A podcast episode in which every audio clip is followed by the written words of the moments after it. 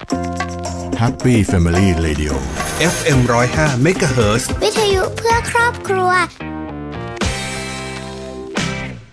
นี่ผมสนิทกับเทวดา เลยมีน้ำใช้ฟรีทุกวัน โอ้ส่วนผมอัจฉริยะ ประดิษฐ์หลอดประหยัดไฟ ไม่กินไฟสักบาทแหเลมยนี่ที่หลังบ้านผมนะ เอาจอบขุดก็เจอน้ำมันแล้ว รถผมนี่ใช้น้ำในก๊อกก็วิ่งปลอเลยพ่อเสียดาย ที่เรื่องเหล่านี้ไม่มีทางที่จะเป็นจริง เพราะความจริงของวันนี้คือ พลังงานไม่ได้หามาง่าย ๆ และกำลังจะหมดไป ร่วมใจประหยัดพลังงานก่อนที่จะหมดไป พบกับเรื่องราวข่าวสาร ด้านพลังงานทั้งในประเทศและต่างประเทศ รวมทั้งการวิเคราะห์เจาะลึกทุกประเด็นร้อน ในรายการ Energy Time กับดลฤดีชัยสมบัติ กัญญาเลขาวัฒนะ และพิสิทธิ์ช้างไทยงาม สนับสนุนโดย บริษัท PTT Global Chemical จำกัดมหาชน บริษัทปตทสำรวจและผลิตปิโตรเลียมจำกัดมหาชน ปตทสอพอบุกเบิกพลังงานเพื่อโลกที่ยั่งยืน บริษัทบางจากคอร์ปอเรชั่นจำกัดมหาชน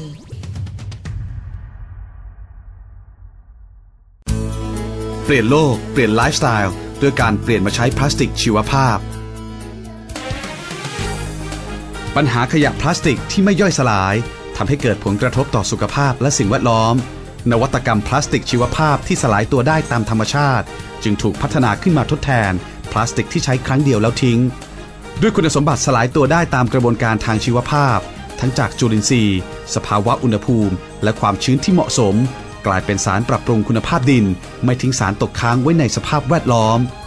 ฉลาก GC Compostable เครื่องหมายสำคัญ การันตีสินค้าและบรรจุภัณฑ์ ที่ผลิตจากเม็ดพลาสติกชีวภาพที่สลายตัวได้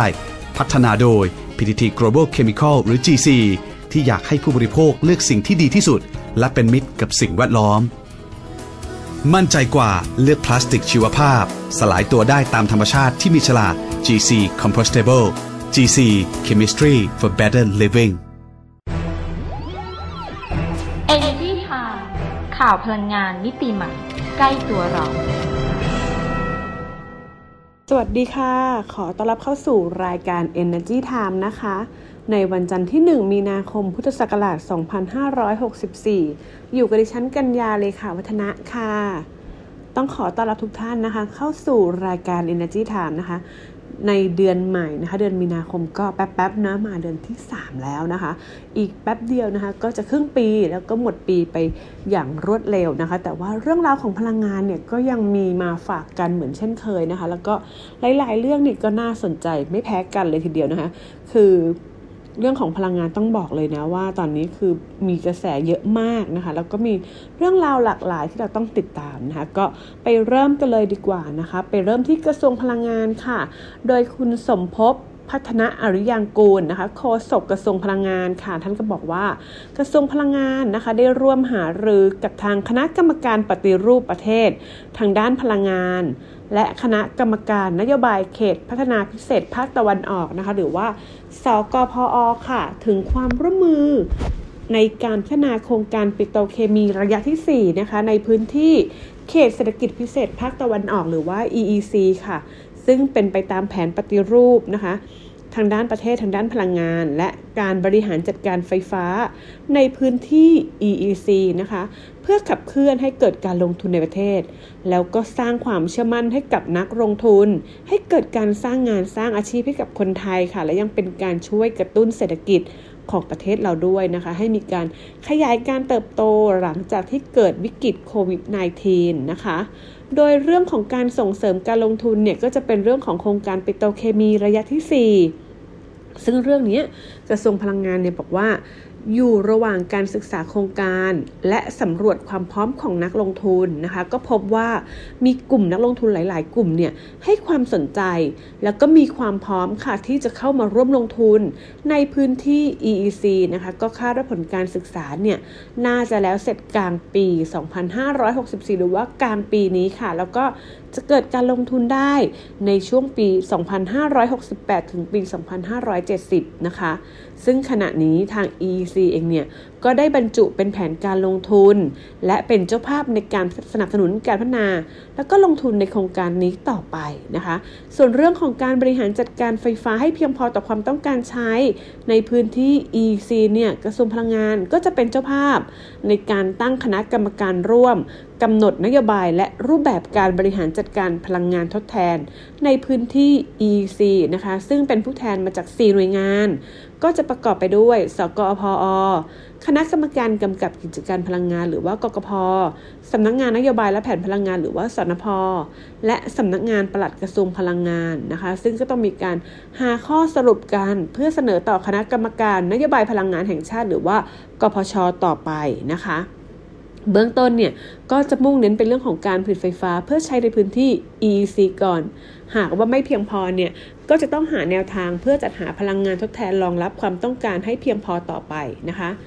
ขณะที่คุณคมกิจตันตวานิชเรขาธิการสำนักงงานกกพนะคะก็บอกว่ากกพเองเนี่ยก็ได้มีการเปิดรับฟังนะคะ แล้วก็ตอนนี้ปิดแล้วนะคะสำหรับความคิดเห็น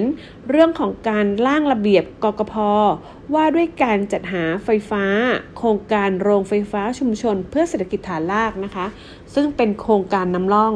แล้วก็ร่างประกาศเชิญชวนการรับซื้อไฟฟ้า เมื่อวันที่ 16 กุมภาพันธ์ที่ผ่านมานะคะ ก็เบื้องต้นเนี่ยตามมติกพชนะคะก็ได้กำหนดเอาไว้ ว่ามีเป้าหมายรับซื้อไฟฟ้ารวมอยู่ที่ 150 เมกะวัตต์นะคะก็จะแบ่งเป็นในส่วนของไฟฟ้าจากเชื้อมวล มีปริมาณเสนอขายนะคะไม่เกิน 6 เมกะวัตต์ต่อโครงการนะคะแล้วก็รวมกันเนี่ยจะต้อง 75 เมกะวัตต์นะคะ แล้วก็ยังมีไฟฟ้าจากก๊าซชีวภาพ อันนี้ก็จะได้แก่พืชพลังงาน ที่ผสมกับน้ำเสียนะคะ หรือว่าของเสียเนี่ยไม่น้อยกว่าหรือว่าน้อยกว่านะคะ เท่ากับ 25%นะคะ หรือว่ามีปริมาณเสนอขายไม่เกิน 3 เมกะวัตต์ต่อโครงการ รวมกันก็ 75 เมกะวัตต์เช่นกันนะคะ มีอัตรารับซื้อไฟฟ้าก็จะแบ่งเป็นเชื้อมวลเนี่ยกำลังการผลิตติดตั้งไม่เกิน 3 เมกะวัตต์นะคะก็คิดเป็นอัตราฟีดอินทริปหรือว่า FIT อยู่ที่ 4.84 บาทต่อหน่วยนะคะ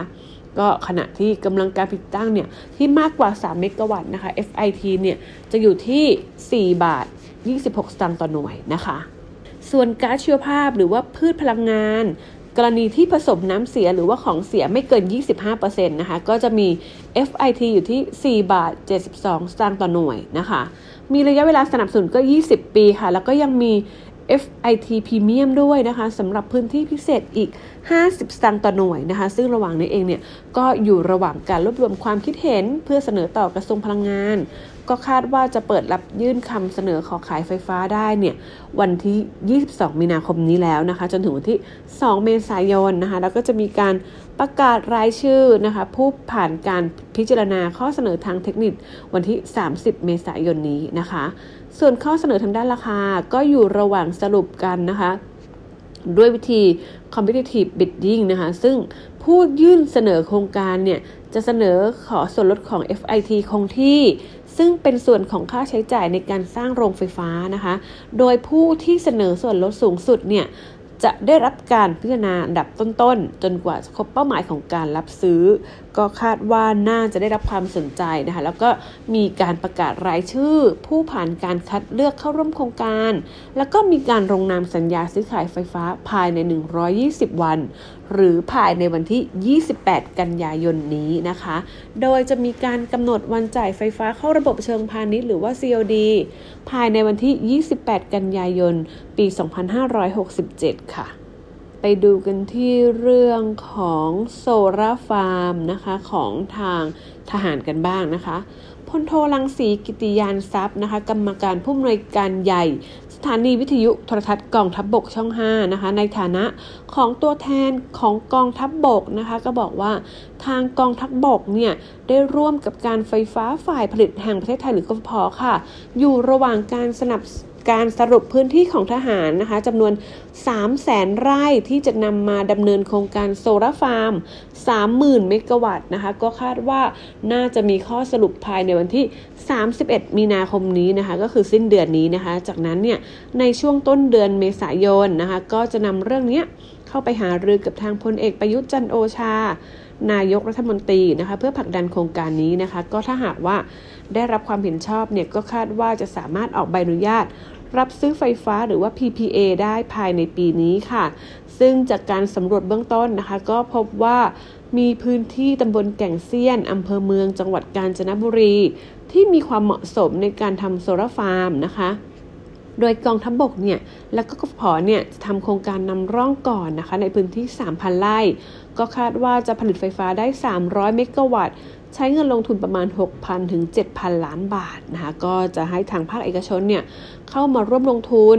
และก็พร้อมจัดตั้งเป็นนิคมอุตสาหกรรมโซลาร์เซลล์ต่อไปนะคะขณะนี้นะคะก็มีภาคเอกชนรายเล็ก รายกลาง และก็รายใหญ่ประมาณ 50-60 รายนะคะก็ได้เข้ามาขอพบ เพื่อขอทราบรายละเอียดในเบื้องต้นแล้ว เพราะว่าสนใจที่จะลงทุนในโครงการนี้ แล้วก็ยังมีโครงการผลิตแผงโซลาร์เซลล์เพื่อรองรับด้วยนะคะ ก็คาดว่าโครงการนี้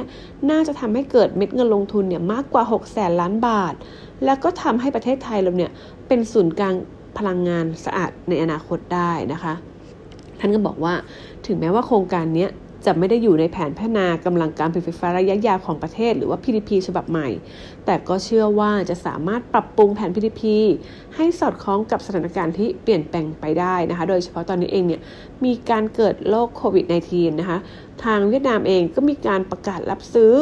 ไฟฟ้าจากพลังงานทดแทนเนี่ยจำนวนมากขึ้น และก็ยังเป็นที่สนใจของต่างประเทศด้วยนะคะ ซึ่งหากว่าถ้าหากประเทศไทยเราประกาศในลักษณะเดียวกัน ก็เชื่อว่าจะช่วยดึงเม็ดเงินลงทุนจากต่างชาติเข้ามาไทยได้เหมือนกันนะคะก็เป็นเหตุผลที่ทางกองทัพบบกเนี่ยเดินหน้าผลักดันเรื่องนี้ ซึ่งหากว่ารัฐบาลนะคะโดยเฉพาะท่านนายกรัฐมนตรีเห็นด้วยเนี่ยก็เชื่อว่าจะทำให้โครงการนี้เกิดขึ้นได้จริง เพราะว่ามองว่าเป็นการปฏิรูปพลังงานไฟฟ้าครั้งสำคัญนะในการสร้างความมั่นคงทางด้านพลังงานไฟฟ้าแล้วก็เศรษฐกิจนะคะ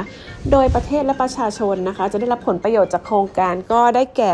ค่าไฟฟ้านะคะ ก็จะลดลงเหลือยูนิตละ2บาท50ตังค์ต่อหน่วยนะคะ จากเดิมอยู่ที่ 3 บาท 50 สตังค์ต่อหน่วยนะคะ ก็จะช่วยลดการขาดดุลจากการฟื้นไฟฟ้านะคะ จากประเทศเพื่อนบ้าน รวมไปถึงการนำเข้าก๊าซธรรมชาติและถ่านหินประมาณ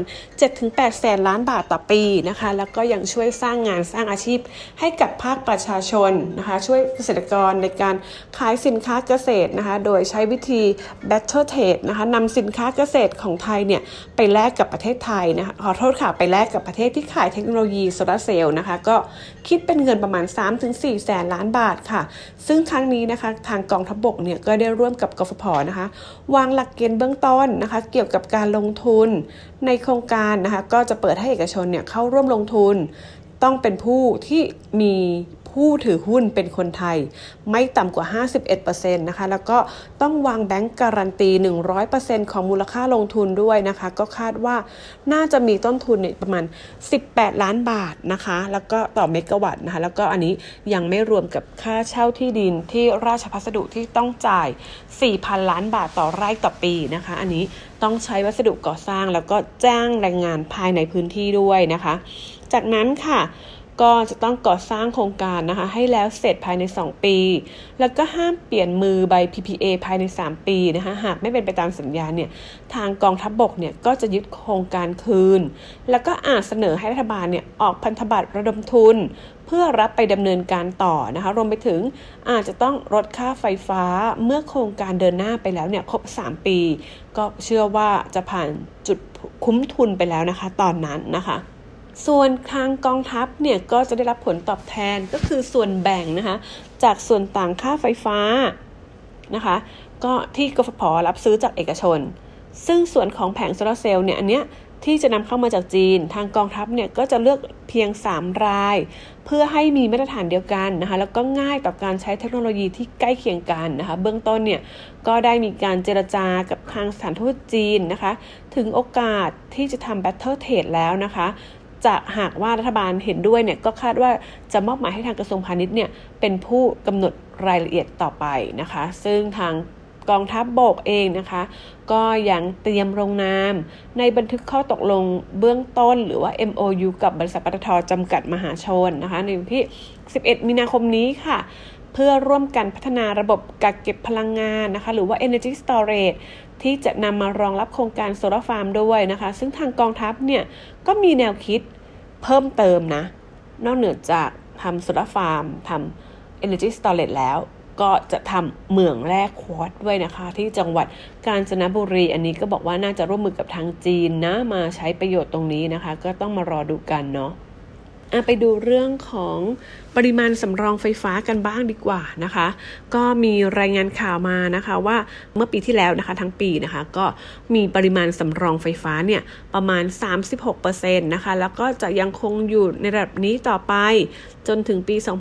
2571 ค่ะ ที่ปริมาณสำรองนะคะจะลดลงมาอยู่ที่ประมาณ 17% ไปจนถึงปี 2580 นะคะ แล้วก็ปริมาณสำรองเนี่ยจะลดลงเหลือแค่ 16%นะคะ โดยในช่วง 10 ปีแรกของแผน PDP นะคะ ประเทศก็ไม่ได้มีความต้องการที่จะมีโรงไฟฟ้าใหม่ หรือว่าความต้องการกำลังการผลิตไฟฟ้าใหม่นะคะ เพียงแต่ว่าอาจจะต้องลดปริมาณสำรองไฟฟ้าที่ล้นด้วยนะคะ ทั้งการเลื่อนลงไฟฟ้าใหม่เข้าระบบ หรือว่าการลดการรับซื้อไฟฟ้าจากต่างประเทศ ไปจนถึงการขายไฟฟ้าออกไปนอกประเทศด้วยนะคะ ซึ่งหากผู้ประกอบการต้องการการลงทุนในโรงไฟฟ้าใหม่เนี่ย ก็จะทำให้กำลังการผลิตใหม่เนี่ยถูกบรรจุในแผน PDP ซึ่งทางเดียวเลยเนี่ยก็ต้องอาศัยโครงการของรัฐบาล ไม่ว่าจะเป็นโรงไฟฟ้าชุมชน โซลาร์ฟาร์ม หรือว่าโซลาร์ลอยน้ำนะคะ ซึ่งในแผน PDP เนี่ยใน 10 ปีแรกเนี่ยก็มีช่องให้เกิดกำลังการผลิตใหม่เนี่ยได้อย่างน้อยประมาณ 4,000 เมกะวัตต์นะคะ ไปดูเรื่องของ OR กันบ้างดีกว่านะคะ หรือว่าทางบริษัทปตทน้ำมันและการค้าปลีกจำกัดมหาชนนะคะ โดยคุณไตสุรี ไตสรณกุลรองโฆษกประจำสำนักนายกรัฐมนตรีนะคะ ก็บอกว่าทางคณะรัฐมนตรีค่ะ หรือว่าครมอนุมัติเพิ่มจำนวนกรรมการของทางบริษัทปตทน้ำมันและการค้าปลีกนะคะจำกัดมหาชนหรือว่า OR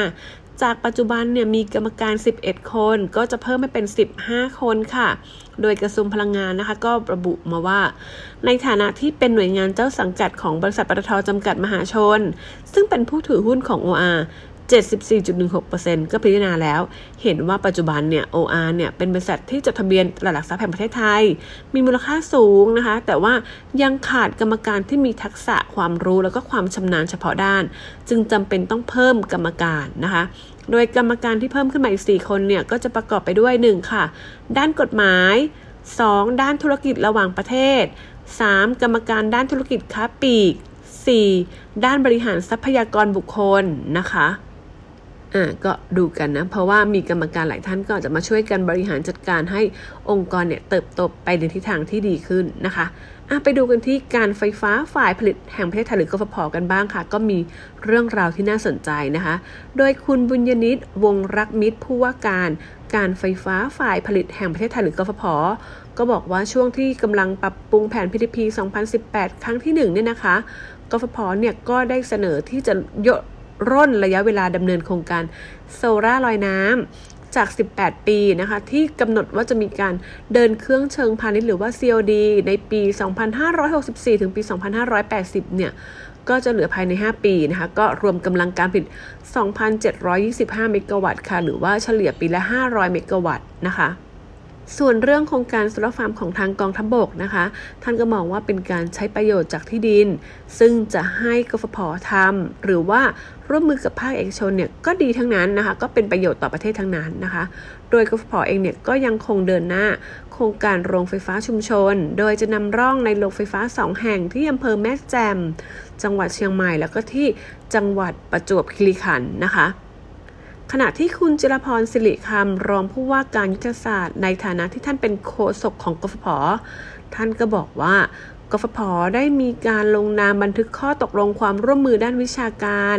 และพัฒนานวัตกรรมนะคะกับบริษัทเรือด่วนเจ้าพยาจำกัดนะคะเพื่อร่วมกันบูรณาการความร่วมมือในการทดสอบการเดินเรือนะคะ โดยสารนะคะที่ ใช้พลังงานไฟฟ้า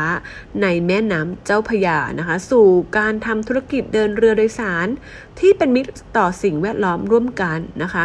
ก็จะมีการนำเรือโดยสารพลังงานไฟฟ้าของกฟผออกไปทดลองให้บริการแก่ประชาชนทั่วไป เพื่อเก็บข้อมูลประสิทธิภาพและขีดความสามารถในการให้บริการเดินเรือนะคะ สำหรับใช้ในการพัฒนาเรือโดยสารพลังงานไฟฟ้าประสิทธิภาพสูง เป็นมิตรกับสิ่งแวดล้อม ควบคู่ไปกับการลดมลพิษทางอากาศนะก็จะมีการนำร่องเส้นทางแม่น้ำเจ้าพยา ตั้งแต่ท่าเรือปากเกร็ดพระรามเจ็ดแล้วก็พระเรือพระรามเจ็ดสาทรนะคะ ไปดูกันที่บริษัทปตทจำกัดมหาชนกันบ้างนะคะ โดยคุณอัตพลเลิกพิบูลประธานเจ้าหน้าที่บริหารและกรรมการผู้จัดการใหญ่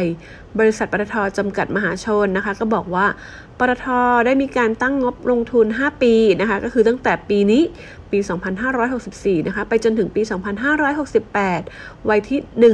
1.03 แสนล้านบาทนะคะ ก็จะแบ่งเป็นโครงการลงทุนในธุรกิจก๊าซธรรมชาติ อย่างเช่น โครงการโรงแยกก๊าซที่ 7 นะคะ โครงการปรับปรุงประสิทธิภาพโรงแยกก๊าซธรรมชาติ และโครงการท่อก๊าซธรรมชาติบนบกเส้นที่ 5 นะคะ ส่วนอีก 47%ค่ะก็จะเป็นโครงการลงทุน ผ่านบริษัทลูกที่ปตทถือหุ้นอยู่ทั้ง 100%นะคะ ก็ได้แก่โครงการ LNG Terminal 2 นะคะ ที่หนองแฟบนะคะ โครงการก่อสร้างท่าเทียบเรือ LNG ที่มาบตาพุธระยะที่ 3 แล้วก็การลงทุนในธุรกิจใหม่ๆ อย่าง Life Science นะคะ ผ่าน Innobic Asia นะคะ ส่วนอีกอีก10%ก็จะไปใช้ในธุรกิจโครงสร้างพื้นฐาน การค้าระหว่างประเทศและปิโตรเลียมขั้นปลายนะคะ อย่างเช่นธุรกิจการร่วมลงทุนกับ VC EECI ที่วังจันทร์วันเล่นะคะ ซึ่งการลงทุนในธุรกิจใหม่ๆ หรือว่า New Energy เนี่ย ก็จะมีสัดส่วนถึง 22-23%ของเงินลงทุนทั้งหมด เพื่อนำมาต่อยอดแล้วก็เสริมศักยภาพให้กับธุรกิจหลักของปตทนะคะ แล้วก็ยังได้เตรียมงบลงทุนสำหรับโครงการอื่นๆ เอาไว้อีก 3 3 0 0 0 0ล้านบาทนะคะ ซึ่งปัจจุบันเนี่ยก็ มีหลายโครงการที่ระหว่างศึกษาอยู่เลยทีเดียวนะคะ ก็อย่างเช่นโครงการ Southern LNG Terminal นะคะ โครงการ LNG Value Chain นะคะ แล้วก็โครงการท่อส่งก๊าซธรรมชาติตามแผน PDP 2018 นะคะ โครงการ Gas Power พลังงานหมุนเวียน Right Science แล้วก็ไฟฟ้ารวมไปถึงการเข้าซื้อกิจการใหม่ ๆ ด้วยนะคะ โดยในส่วนของธุรกิจไฟฟ้าเนี่ยก็จะลงทุนพลังงานหมุนเวียน ผ่านบริษัท Global Renewable Power จำกัดนะคะก็มีเป้าหมายการลงทุนอยู่ที่ 4.3 กิกะวัตต์ภายในปี 2568 ค่ะ มีธุรกิจแบตเตอรี่และการกักเก็บพลังงาน ก็ได้มีการเจรจากับกองทัพบบกนะคะ เพื่อนำแบตเตอรี่เนี่ยมาใช้ในโครงการโซลาร์ฟาร์ม ขนาด 30,000 เมกะวัตต์นะคะแล้วก็ยังมีแนวคิดค่ะ ที่จะนำแบตเตอรี่มาใช้ในกิจการทหารด้วยนะคะอุตสาหกรรมป้องกันประเทศอย่างเช่นนำไปทำเสื้อเกาะรถถังนะคะ ก็คาดว่าแหมน่าจะน่าเหมาะสมทีเดียวนะคะ ส่วนปีนี้ค่ะก็มีการคาดการณ์นะคะ ว่าจะมีกำไรจากสต็อกน้ำมัน หลังจากปีก่อนขาดทุนจากสต็อกน้ำมันนะคะ ก็คิดตามสัดส่วนการถือหุ้นของปตทรวม 9,200 ล้านบาทนะคะ แล้วก็ทั้งกลุ่มปตทอยู่ที่ 1.9 หมื่นล้านบาทนะคะ นอกจากนี้เองก็ยังได้มีการคาดการราคาน้ำมันด้วยนะคะ ก็บอกว่าราคาน้ำมันดิบดูไบปีนี้นะคะ น่าจะเฉลี่ยที่ประมาณ 55-60 เหรียญสหรัฐต่อบาร์เรลนะคะ ก็เพิ่มขึ้นนะคะ เมื่อเทียบจากปีก่อน ที่เฉลี่ยที่ประมาณ 42 เหรียญสหรัฐต่อบาร์เรลนะคะ ปัจจุบันเนี่ยราคาก็ปรับขึ้นมามากนะคะมาอยู่ที่ประมาณ 60 เหรียญสหรัฐต่อบาร์เรลนะคะ ส่วนธุรกิจก๊าซก็ตั้งเป้าว่าจะมีสัดส่วนรายได้อยู่ที่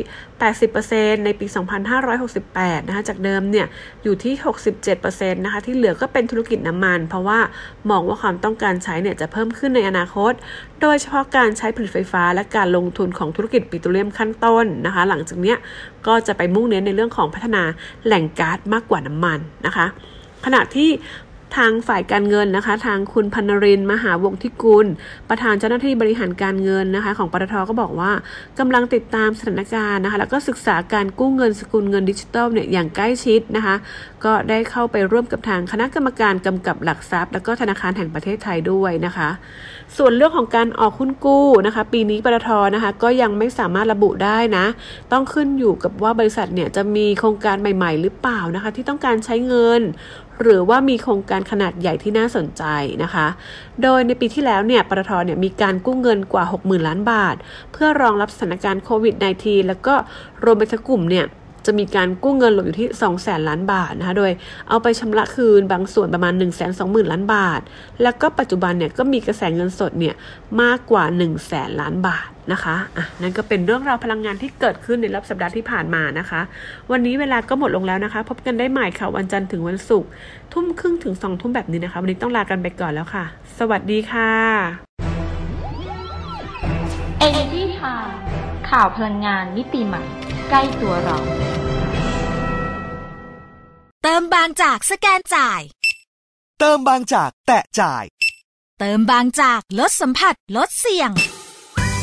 หมดกังวล เติมน้ำมันบางจากวันนี้ เพียงสแกน QR จ่ายผ่านแอปของทุกธนาคาร พร้อมเพย์หรือจะแตะจ่ายด้วยบัตรเครดิต ผ่านเครื่องรูดบัตรไร้สาย ก็ลดความเสี่ยงจากการสัมผัส รวดเร็ว ปลอดภัย ทันสมัย ที่ปั๊มบางจากกว่า 200 สาขา